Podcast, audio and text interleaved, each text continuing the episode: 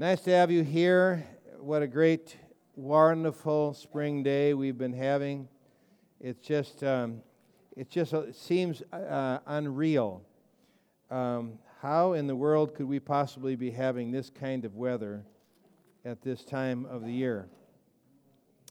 The, um, I was up at the seminary. Uh, they, they, are, they have a, a symposia at the seminary, and usually they bring in people from all over the world, you know, and, and they it's kind of a, a gathering of, of good, solid confessional Lutherans.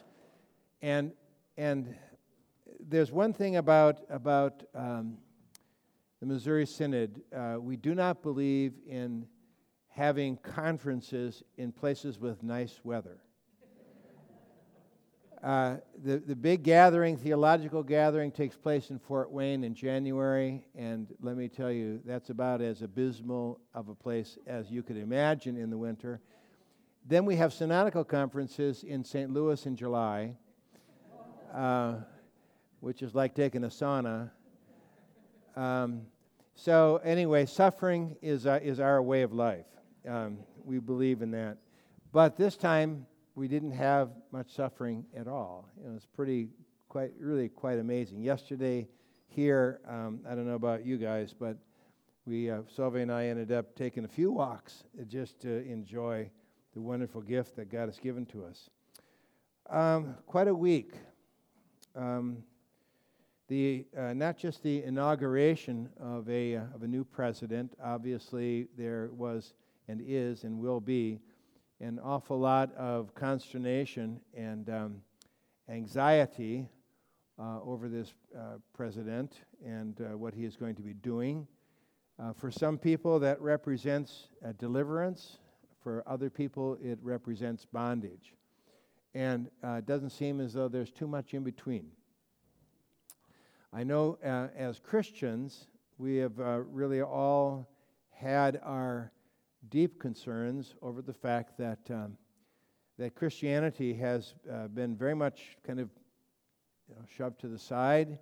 Um, it is, a, um, it is our, our place in the world stage uh, as a country is one consideration, but the radical acceptance of very deviant moralities, uh, by the way in which our government has protected those deviancies, um, has really brought a lot of uh, concern to people. But what happens is uh, Christians find themselves kind of politically vacillating in different directions, maybe depending upon some of these issues, but it doesn't always necessarily make you good bedfellows with the people with whom you then align yourself. We are never, ever truly, as Christians, truly political, if you will. Um, our concern lies in the fact that we want the gospel to be preached uh, it is our, our belief that when the gospel is preached, that it does uh, incredible things for a country. It brings God's blessings upon a country. And, uh, and when the gospel ends up being uh, despised, when the gospel is abused, um, no matter how uh, economically successful a country might be, in fact, prosperity can sometimes actually be a negative thing because uh, there's a false sense of security that comes with that kind of prosperity. And, um, and uh, so uh, we're going we're to see here how it is that Isaiah um, addresses, I think, a lot of the situation that we are in or could potentially face. Because uh, what he's doing is he's providing us with prophecies about things that will happen. And he explains what is the, the, the dynamics that brought about those that prophetic fulfillment of these things. So um, it doesn't necessarily mean that he was speaking about what was, but what would be. And so we have to look at where we are and anticipate what that could be if things are not, uh, if we don't handle things right. So um, let's, uh, let's begin with a word of prayer, if you would. Lord God, Heavenly Father, we pray earnestly for our church. We pray for ourselves as Christians in this world and pray that we might be lights of your gospel to the world. But in order for us to be able to be a light of grace, we have to be an object of mercy.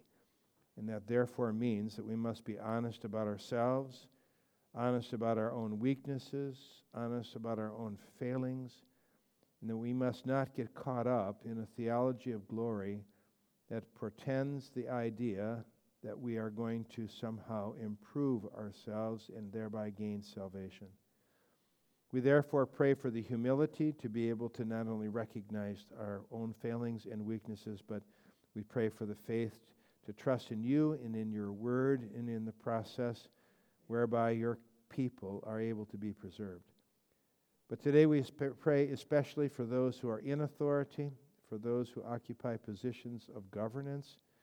And we know, Lord, that there too, these people are imperfect, but we pray that they may have wisdom and may do those things which are right, not just those things which are politically expedient. And we pray this in Jesus' name. Amen. Okay. Um, yes, indeed. Um, let's uh, look at chapter 22. You're, you've all got your Bibles. Get your Bibles out. And we'll walk through all this with Martin and see what he says. An oracle concerning the valley of vision, he says.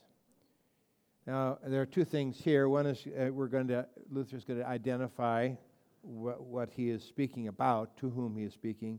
But then he uses an interesting thing called antiphrasis, antiphrasis.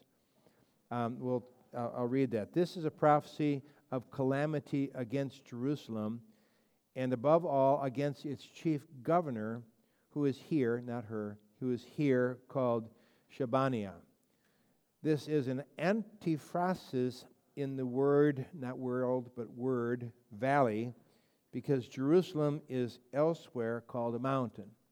Now, um, one of the things that uh, in biblical interpretation, there's so much, um, the, language is, you have to understand all these figures of speech, I guess you might call them, that are used. Uh, people who don't recognize figures of speech don't see the depth of the dimension of what's being said in very simple ways. So when Jerusalem, which is ordinarily called a mountain, is suddenly now called a valley, it means that they have gone or will go from the heights, which represent significance, right? Heights that represent, you know, like like fortresses built upon hills that were unassailable. The, the very uh, heights are always a significant um, representation, if you will, of security. Uh, we, we sing, A mighty fortress is our God, right? That fortress, that Wartburg, that set upon the hill, that unassailable fortress. Um, if he says that Jerusalem is now going to be a valley, now you get the idea a valley of vision, they are going to be brought low. This is, and these are, these are subtle things, but they're things that I think the people would know, but also um, the theme is so easily set here that when people, what does Jesus say? He who exalts himself will be. He who exalts himself will be humbled, and whoever humbles himself will be exalted. When somebody says to you, when you come to a feast, don't go and choose the highest table because somebody's going to come and tell you to move down and then you'll be humbled. Choose the lowest table, and then when they come and they say, move up higher, then you are exalted. So as Christians, we always have to recognize that it's much better to start off in the valley than it is by claiming that we are up there on the very top on the mountain, right? So, yeah. 22, verse 4. Therefore I said, Turn away from me, let me weep bitterly. Do not try to console me over the destruction of my people. He said, A day of killing. Why don't you read with me just what it is that Luther writes about this? and this is 22, verse 4, right after the day of killing. The king of Babylon would not have had so much power if God had not promised it and had not withdrawn his hand from the Jews. An important point. What is so amazing, maybe, maybe to all, uh, uh, in, this is in history, is that God could actually give power to the enemies of his own people. And he could withdraw his protection from those who claim to be his people. When does this happen? What are the circumstances under which God would do that? Now, um, how many of you have ever seen the movie? I hate to say movie because we've got a whole bunch of dinosaurs in here who don't watch movies. I'm just kidding. Um, but Apocalypse Now, did you ever see that? That Martin Sheen thing? Oh, no, uh, what was it? Apocalypse Now? No, it was another one. Um, yeah, anyway, it had uh, these guys were all being surrounded by the Viet Cong, and they were trying to hold out their defenses, and suddenly they discovered that the Viet Cong had penetrated all their defenses, and they were literally on top of them and among them. So what they did is they called up and they told the American planes to come in and to bomb them. Because the only advantage that they had was that by digging in, they would be able to maybe survive from the bombing while it killed those who were coming after them. When, uh, when the church, when God's people are involved in a, in a, in a world in which um, the world is getting its hands on God's people, when the remnant who are God's children are put into a situation where they're going to lose their faith if, if this world has its way with them, God can also drop the bombs right on top of his own people. And what he did was the king of Babylon came and he conquered this land and took away all these people to the land of Babylon, where they lived now in captivity for 70 years. Then he brought back a remnant after that. He cleansed, he purified. So we have to remember that even though even though God makes his promises to his children that he will never leave us or forsake us, yet if the world ever gets to a point where we cannot be the church inside of the world, that means the United States too. God will take away his protection of our country, and he will give power to the people that we consider to be our worst enemies. So there's a this is, this is the dynamic here behind uh, this prophecy, what's called a day of killing. 22, verse 11. You built a reservoir between two walls for the water of the old pool, but you did not look to the one who made it or have a regard for the one who planned it long ago. Luther writes, Oh, hardened hearts that do not acknowledge their guilt in, in uh, time of punishment, in time of t- punishment, do not return to him who is afflicting them, but meanwhile soothe themselves by saying, I had to type all this stuff out. You got you got to pardon me. The temple of the Lord is with us. We are the seed of Abraham, the people of the just and holy God. What they suffer, they will more quickly ascribe to the devil than to God, and to the sins of others more readily than to their own. Now, this idea of this pool, you know, you, the, the people of Jerusalem, if you were, if your city was attacked, Jerusalem was pretty much, they say, uh, left, if they had, they had been unified, the city of Jerusalem would have been an absolutely impenetrable fortress. Um, it was not only set high upon a hill, but the way that it was constructed, even the temple itself, was a fortress. And um, what the one thing that was almost always lacking, which uh, would always subject the uh, the fortress to some sort of danger, was either that it ran out of food or it ran out of water. And water was, of course, one of the most important things of all. So they built a fantastic aqueduct system that ran down into the city of Jerusalem. They, they literally hollowed out this tunnel. It's called Hezekiah's Tunnel. Has anybody ever seen Hezekiah's Tunnel? John, you, you, you, you're, you know, people say when they walk in the thing, they just get claustrophobic because of the great distance that it has. But uh, they would say to themselves, we're, we're safe, we're okay. Now, what, what's our problem here? Our problem isn't that we've got any sins. The problem is always that somebody else has got sins. Now, this is a this is a problem in our country. You know, there's always how would you say? There's always an application for kind of what goes on in the world has its kind of its parallel also in the church. So we have to be mindful that when we are critical of the world, we have to also be mindful of some of the things that we ourselves are doing.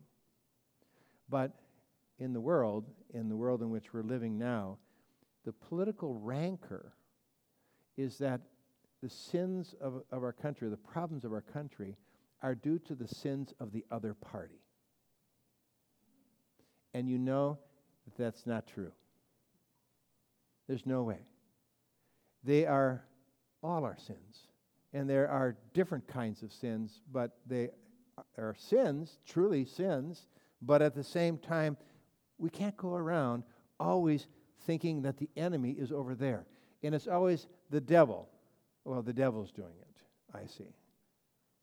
Or who? Who would be the ones that would be doing it?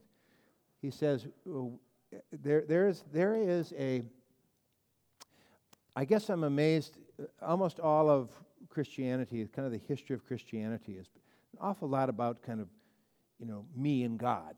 You know, I, I repented. I'm a person who came to believe. I was converted. But we very seldom talk about us in a corporate sense. And the Jews talked about themselves in this corporate way. So in other words, God's people. What happened to God's people happened to them all whatever it is. If the Babylonians came, they took away the people, the, all the people. They conquered everybody. And you kind of had Christians mixed in with hypocrites or non Christians, non believers. When you think, therefore, in terms of wholeness, as they did in ancient times, we have to buy into the problems of our country as a whole. It's our country.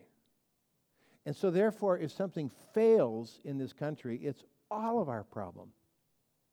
And if people would think in those terms, I think we might see a lot more unity that it belongs to all of us, don't you think? Rather than saying, problems with our country is those doggone liberals, problem in our country is those doggone narrow minded, what are all the words? That bigoted, misogynist, sexist guy that became the president of our country. But don't mind the fact that I'm on my third marriage.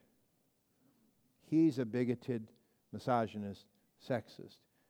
And what we have to say is we have to say, all right, there, that might be the case, but I have to own it. And how do I redeem that situation? How do I make that situation better? So uh, Isaiah here is telling us um, we got to think here not just about what it is that all the other bad people are doing. We got to think about what it is that we're doing too, and think in terms of wholes. We own the whole thing. If you have children that are rebellious, if you have children that are problems, you own it, don't you? You own it. That's the way in which I think we should think as a country. We own it. Now, we do have a Canadian here, and I know that she thinks that they don't have any problems in Canada, but there are all kinds of people that are willing to move there, I hear. or maybe not so much anymore. Okay.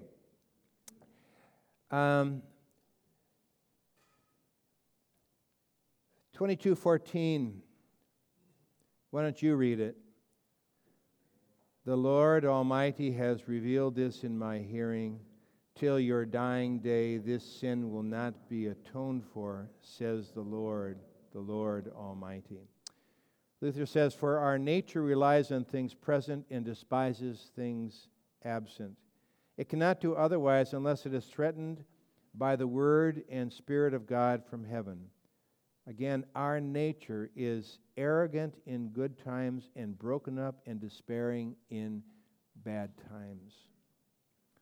What do we have to do? What does this tell us? We don't, we don't want. How old is our country? Oh, anybody done the math? How old are we? 70, 76. Come on, Bill. 200 plus, 400 plus, 300 plus. All right. The, the, very, the very fact that um, we are on the world stage a baby, we, we are young. Good, he's going to do the math.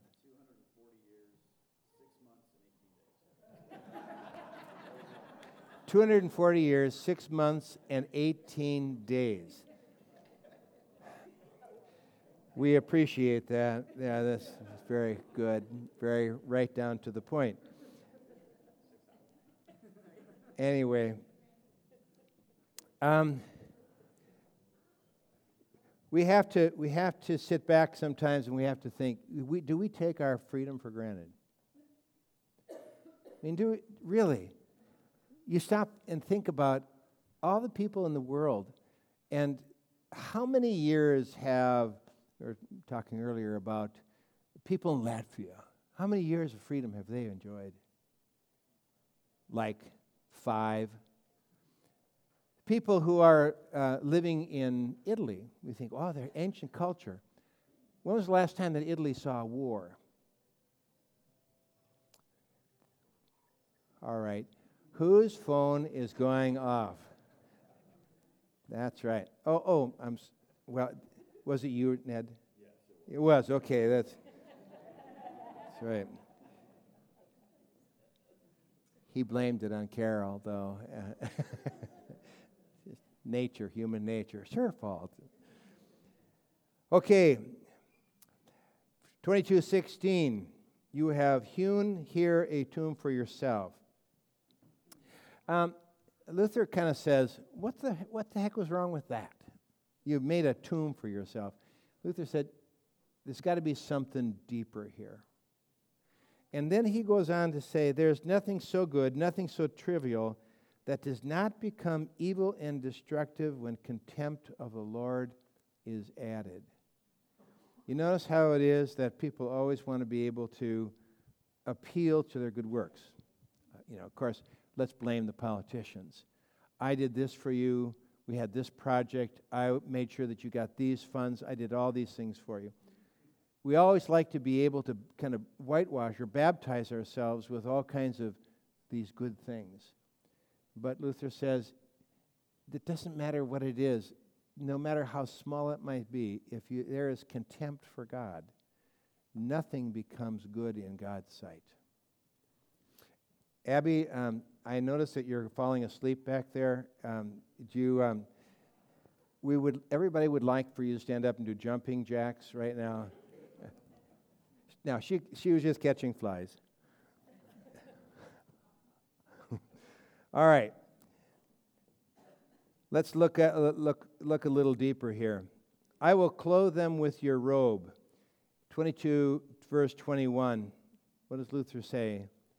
The prince which we could take as a ruler of any kind, should be a father of his country. Is that what we're going to see? What does it mean to be a father? And I will place the key of the house of David in 22 22. In the book of Revelation, these words are cited as applying to Christ. And he will become a throne of honor to his father's house. Now, listen to this and see if this doesn't apply to our concerns today. A wise man in public administration is a great gift of God, and he is called a safe peg, or rather a rare gem. And through that one good man, many good things come to be. The opposite is also true. He is called a peg because all cling to him, and all business falls on him. The words in a sure place. He will not be a reed shaken by the wind. That is, he will not be influenced by either fear or favor. It is not enough to be a wise, useful, and honorable prince if he is not also firm and serious. For there are many assaults on him who desires to govern well. I, I don't know about you guys, but I think there's this implicit idea that if the media is showing people protesting or being angry or being upset, that somehow the ruler is a person who has failed. I would think, actually, if you're doing what's right, you're going to have people who are going to hate you. And if we can understand that, maybe we can also pray in the right way. Because we need to have rulers who are willing to accept the flack, the hatred, maybe even, in order to be able to do what's right. And that's what we should pray for. Because they need to have our support, they need our prayers, they need God's help more so than anything else. They, um, this never came quite as clear to me as when we were talking to our Haitian pastors and they said that, uh, you know, in Haitian culture, we've said this many times over, that voodoo is actually kind of like what you might call the, the national religion of Haiti. And the president of Haiti is always the high priest of the voodoo culture. And the high priest in the voodoo culture is supported by the highest form of demons that is to say, their demon is more powerful than the other demons in the voodoo culture. Now you think, ah, it's a you know kind of paganism, you know. But according to uh, the scriptures, there actually is in rulers there are there are angels that become assisting of these rulers. And when God pulls back these angels from protecting and assisting, they cannot do, they cannot function. They cannot achieve what it is that they want. You're a man of authority. You say to one, come, and he comes, and you say to another, go, and he goes. Just say the word, and your servant will be healed. Jesus recognizes that this person understands something. That the word of authority does not come because of who the human being is, but because God Himself, if you will, blesses that word. So when you're a parent and you say to your children, do this or do that, your children are not doing it merely because they, they like you or that they're going to get their meal from you or whatever it might be. They're actually recognizing the authority that God has given unto you, and by means of that same authority, you are achieving in them something that you cannot achieve otherwise. Why does God do this? God does it for two reasons. One is that your children will be the, the sin that is in them will be addressed by you, and they will know this is not just you, it's also God who does this. But that's only a secondary thing. The primary thing is that when you say to your children what God thinks of them, that your children, when you use that authority that God has given to you with angelic presence, that those words will actually speak into your heart, their heart, and let them know that they stand as God's children in His presence, that they are forgiven for their sins. This is what it is that you're doing.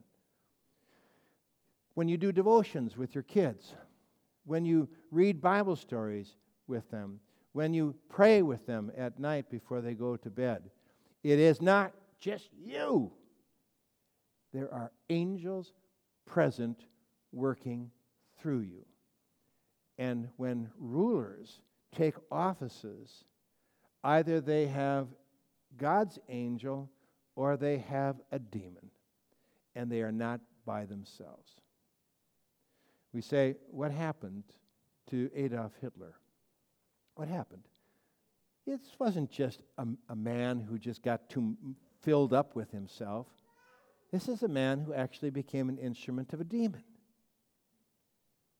And what, did, what happened? God had to drop the doggone bombs on the very people who were our friends, relatives, and our beloved fellow Christians. We have to, we have to realize Paul says we struggle not against flesh and blood, but against principalities and powers and rulers and high places. He's speaking about the fact that we are dealing in a world for which there are both good and evil angels at work. And they are present wherever you find authority present. So, um, I, I, forgot what it is that I started with here. Um, I know it had something to do with this text. Yeah.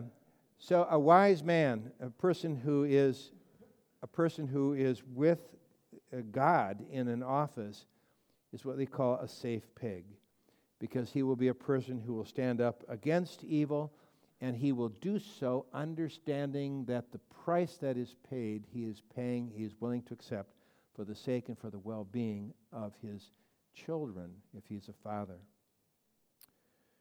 yeah 22 24, various kinds of vessels.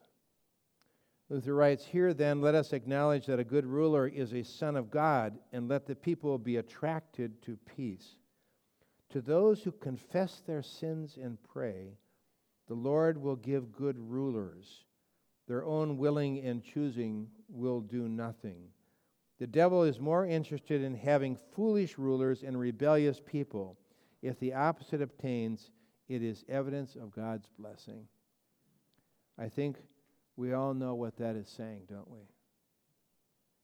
We all know this is not something that happens just simply, we don't just, it isn't because we choose to have peace that we have peace. We have to recognize that our rulers have to be people who are sons of God. Now, you know, this is one of the reasons why it is that people have criticized you, Lutherans, because Lutherans have always had a very hard time being able to believe that they need to depose their rulers even when their rulers are bad people. They uh, criticized Lutherans because, um, in fact, there was, a, there was quite a debate in Germany at, at the time that Adolf Hitler was assuming power whether or not they should, uh, well, you know, there were numerous attempts on the life of Adolf Hitler, and many of those people, of course, died because all of them were not successful. But there were people that also said, no, we have to simply be prepared for when God removes Adolf Hitler from power. And they came this close to removing Hitler from power when Hitler moved into Czechoslovakia, you remember that? When the, oh, they went into Czechoslovakia and took over Czechoslovakia? They were all set that they were going to actually remove him from power. There was going to be a coup. They were going to remove him from power when he moved into Czechoslovakia. And they got ready to go, and they were going to take him out. And Chamberlain from England came over and said, That's okay. And so they didn't. Can you imagine how the world would be different today if Chamberlain hadn't given them Czechoslovakia? Well, do we kill people who are bad people in office? Or do we wait for God to do the killing? Now, in our country, we've got this thing called an election, which means that people have a chance of actually being able to remove their leaders. Years ago, if you had a king, your king was the king, and you didn't touch the king, because if you killed the king, he wouldn't be able to choose the next ruler. It'd probably be one of his relatives. And of course, we have to say were they were there good kings, were there bad kings? Well, like in Israel, there are good kings and there are bad kings. But look what happened when David was promised. He was even appointed by God to be the successor to Saul. David had the opportunity. He was in a cave when Saul came in for a potty break. And there he was in the back of the cave. Saul was absolutely defensive. David could have gone out and sliced off his head. David refused to do it. That was for God to do. And even when Saul falls in battle, and this guy comes and claims to David that he killed Saul, although Saul fell on his own sword, he committed suicide. This guy came and said, No, no, I, I, yes, I killed Saul myself. And he thought David was going to give him a big reward. You know what David did? He had him put to death. To touch a person who is in an office like this is a very dangerous thing, and you better be really right. Now, uh, my wife and I have had debates about whether or not Hitler should have been killed. And I want to let you know that um, she's always right. And um, otherwise, I might get deposed as the father of a family. But no, she, we've had this debate, and I think sometimes it's a legitimate debate that there gets to be a point at which a person has become so evil, so tyrannous, that we have to do something to remove them. But I tell you what, it's going to take an awful lot because we are not people who have all the facts. It's very difficult. But I can guarantee you this that we do not get anywhere in this country by the way in which we burn cars, riot in streets, break windows. Uh, the, this, this, this is, is wrong and sinful. And I wish that our press in this country would call it that. It's, it's a behavior which certainly for, would, as Christians would not be the right kind. Um, all right. It's okay to protest. We know that. What else are we going to do here? Various kinds of vessels, 224. We already read that. An oracle concerning Tyre. Um, those of you who have ever been over there, this, uh, this city of Tyre is uh, off the coast, kind of just south of Lebanon. And it's, uh, it's right off the coast. And it was uh, considered to be uh, absolutely impregnable because it was an island off the coast.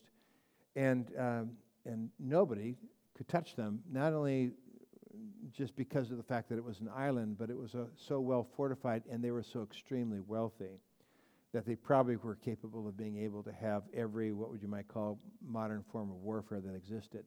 There were only two people that ever took Tyre. Um, one, of, one group was the Babylonians, Nebuchadnezzar, and then the other was Alexander the Great. And he did it by building a, um, would you say, a road, a, a, a, a causeway all the way out from the mainland to Tyre, and he made it into a peninsula. And then he took the city. And Tyre was, it was, if you can well imagine, uh, they, they, were, they were so wealthy that they stood on the common citizens in, uh, I guess you might call the, the merchants in Tyre. Uh, they actually were as wealthy as kings in foreign countries. And they became arrogant and they became perverted and they were people that trusted in their own uh, wealth and they ended up bearing the consequences of it. What did he say? 23:3 Merchant of the nations. Here the prophet reproves the greed and pride of good times, which are often followed by many other kinds of vice. And that is True, true, true. Remember that story of the prodigal son? Yeah. Prodigal son, there two man had two sons. You remember the story in Luke. One son stays, the other son claims his inheritance, goes away to a faraway city where he squanders, according to his brother, he squanders his living with prostitutes. And wherever money goes, there goes also vice. And that's why these cities not just become, not, not only do they, uh, do they become arrogant, but also they become weak. Because when people are addicted to vices, they are also a people who become weak. And that's why barbarians very often conquer civilizations. It's the Mongol horde that swallows up the Middle East. It's the Mongol horde that destroys these, uh, these uh, uh countries in Europe. 23 7, let's flip around over. Is this your city? Luther says the cause of Tyre's arrogance was its great age and the fact that it was so strongly fortified and so very rich. Now, when, when you say age, you think, what, what does that mean? Um, if you were to think of England, have, you, have you ever been watching some of these English movies? They, they speak with such an English accent that I can't understand what in the world they're saying in these movies. But this is England. And if I wanted to be really sophisticated, I would speak to you in an English accent because it's always much more profound when you're speaking in an English accent. And there's something about England and its antiquity that somehow makes it seem as though that's where true knowledge is to be found. But you Americans, you Americans, you're, you're shallow and you're just consumed with wanting to do things like hunting and killing deers and things like that. Well, the people of Tyre, there was an ancient civilization. They were Phoenicians. They had sailed the world, and they looked at Israel and all these people around them as being very insignificant. Trust in the flesh and pride against God in God's house are the worst. Luther is going to point out guess who has arrogance because of age and antiquity in Christendom? The papacy. Thus, by Scripture, we are led to believe things that are absurd, impossible, and contrary to our reason. For this is the work of God to humble the proud and exalt the humbled, to make something great of the least, and vice versa. Just so he does here with the wealthy city of Tyre. Let this be an example to our arrogant tyrants, Luther says. Yeah, remember, Paul says, God chose what is weak and despised in the world, even the things that are not, in order to make foolish the things that are, so that no human being may boast in God's sight. If you are going to, if you are going to make known uh, your your grace, you don't make your grace known to people who think they have it all. You make your grace known to people who don't have it all. And God, in His infinite wisdom, has chosen not to bestow Himself upon the great and the mighty of the world. God reaches down, down to the bottom, to the poor, and to those who are not possessed with the things of this world, and He bestows upon them His richest gifts. That is, um, that's so contrary to the way that the world thinks. You know, it's, it's, I don't know why I didn't get invited to uh, the inauguration. Um, I think it was because they wanted to in, invite the poor of the world. Um, yes, I'm just being facetious. Okay, 2316, as in the song. For all forms of idolatry, have the semblance of piety. Very interesting comment by Luther.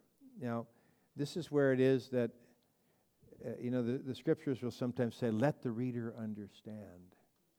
Understand something here, folks. That uh, Luther would say, God wants us to recognize Him under the mask of the devil, and He wants us to recognize the devil under the mask of God. That is to say, that the devil cloaks himself with all kinds of piety. Look at the, the temptations. He quotes the scriptures. Yeah, uh, you can take this, this glorious piety, so holy, so set apart, so unlike what the world, so wondrous. And underneath it all, the devil is there, and God wants us to recognize. He wants us to recognize, he say him under the face of the devil. Well, he means with guys like Luther, who they called the devil because of the fact that Luther discounted this pretentious piety that Rome was trying to put, uh, voice upon the people. And he wants us to see that when we see that gospel, that pure, wondrous gospel, no matter where we find it, and no matter what it looks like, and oftentimes it doesn't look very wonderful. That's where God is.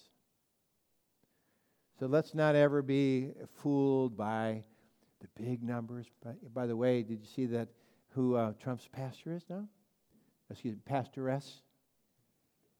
Yes, uh, this lady who's got some church of 20 some thousand people down in Florida. And she never talks about Jesus. Um, rather, she's on her third marriage. Kind of an interesting choice. She's, she's the female version of Joel Osteen, who is down in Texas.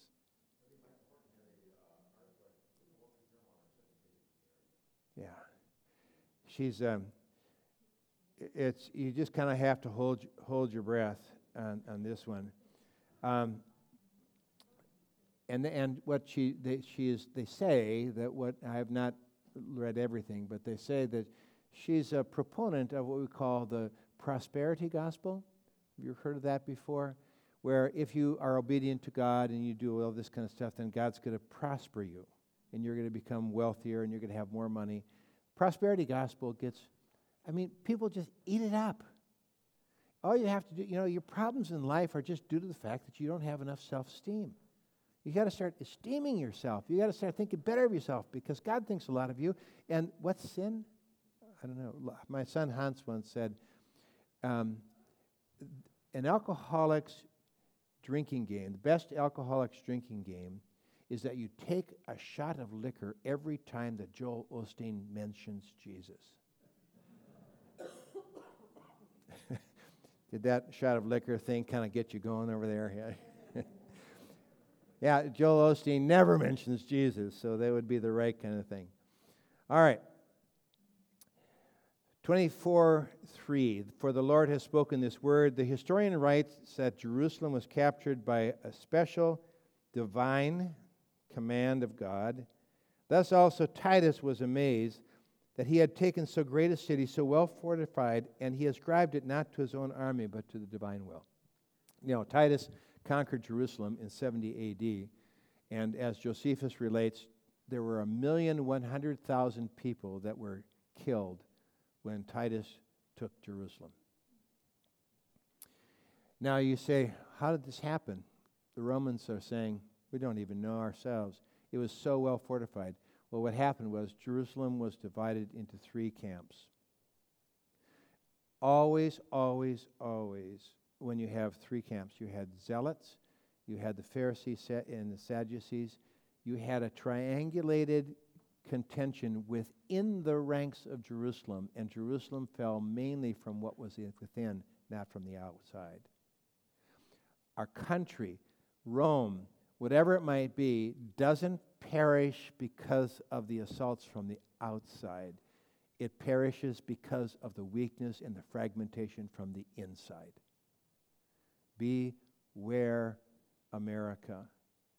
Because if that kind of fragmentation takes place in our country, it weakens us and puts us in a position that is very, very tenuous in this world in which we're living today. But that's, I'm not, that's, that's not the worst of all things. The worst of all things is when it happens inside the church. And when the church gets divided and broken into pieces like this, the church crumbles from within. At least the visible church crumbles. Um, we're almost there. Uh, For the Lord has spoken this word, 24 3. We already read that. Number 24 14, they, Luther uses just one word. This text clearly speaks of the apostles proclaiming the gospel openly and praising the mercy of Christ. He conquered Satan, the flesh, and the world. St. Paul beautifully depicts this exaltation and triumph when he writes in 1 Corinthians 2:13. So the prophet writes over the majesty of the Lord and he describes Christ's total power and especially his resurrection whereby he has justified us and in which all the godly must trust, trust above all. So what's so odd is that you have these these woes and this destruction and this punishment of God over here, and then you have these wondrous promises of the Messiah and a Savior who is going to come and justify us and redeem us and gain for us eternal life. I think we hear, um, I think it's a Methodist out there who is crying, no. All right. Um, I'm going to just jump all the way down to 24, 23. The Son will be ashamed, and then he uses the word his elders. His apostles and bishops, that is, his elders are his apostles and bishops. Even the sun and the moon will not seem to shine for them because they have an empty heart. For all things are as we are in spirit. So the sun, moon, bells, drums, and sun sound and shine sad to the sad, but are joyful to the happy and rejoicing. The sad and gloomy at heart see and hear nothing but sad and gloomy things as we learn by experience. Now, here Joel Osteen might be right. Don't quote me. Meaning, it's the way in which we're going to view our world, right? If we as Christians know that we have a Lord and a Savior and a God who rules this creation, we can look at our life and find joy in it. But when it's doom and gloom and terrible and rotten and it's going to fall apart and there's no hope, then everything in life is exactly that too.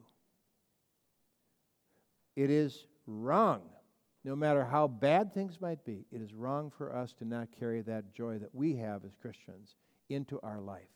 And when we do, everything in our life is far, far more sweet, no matter how difficult and how hard it might be in life. So bear this in mind as we walk with Luther through Isaiah that as Christians, we're wise as Christians. We see this world for what it is, but as Christians, we are never, ever, ever to let the world overwhelm us and take away from us our joy. Amen. Okay, let's close with a prayer.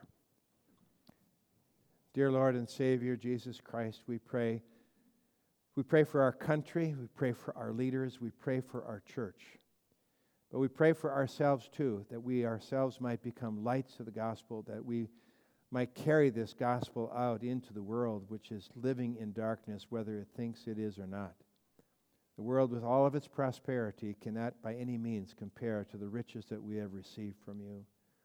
For you have said that you will give the Holy Spirit to those who ask, and for that Holy Spirit, we pray for wisdom. We pray for your holiness to cover us we pray for our fellowship of saints that can stand in this world and confess you without fear. We pray for the forgiveness of our sins and for the resurrection of our bodies unto everlasting life. For having you, O Lord, we know we never, ever need to fear, but can live our lives to its fullness. In Jesus' name we pray. Amen.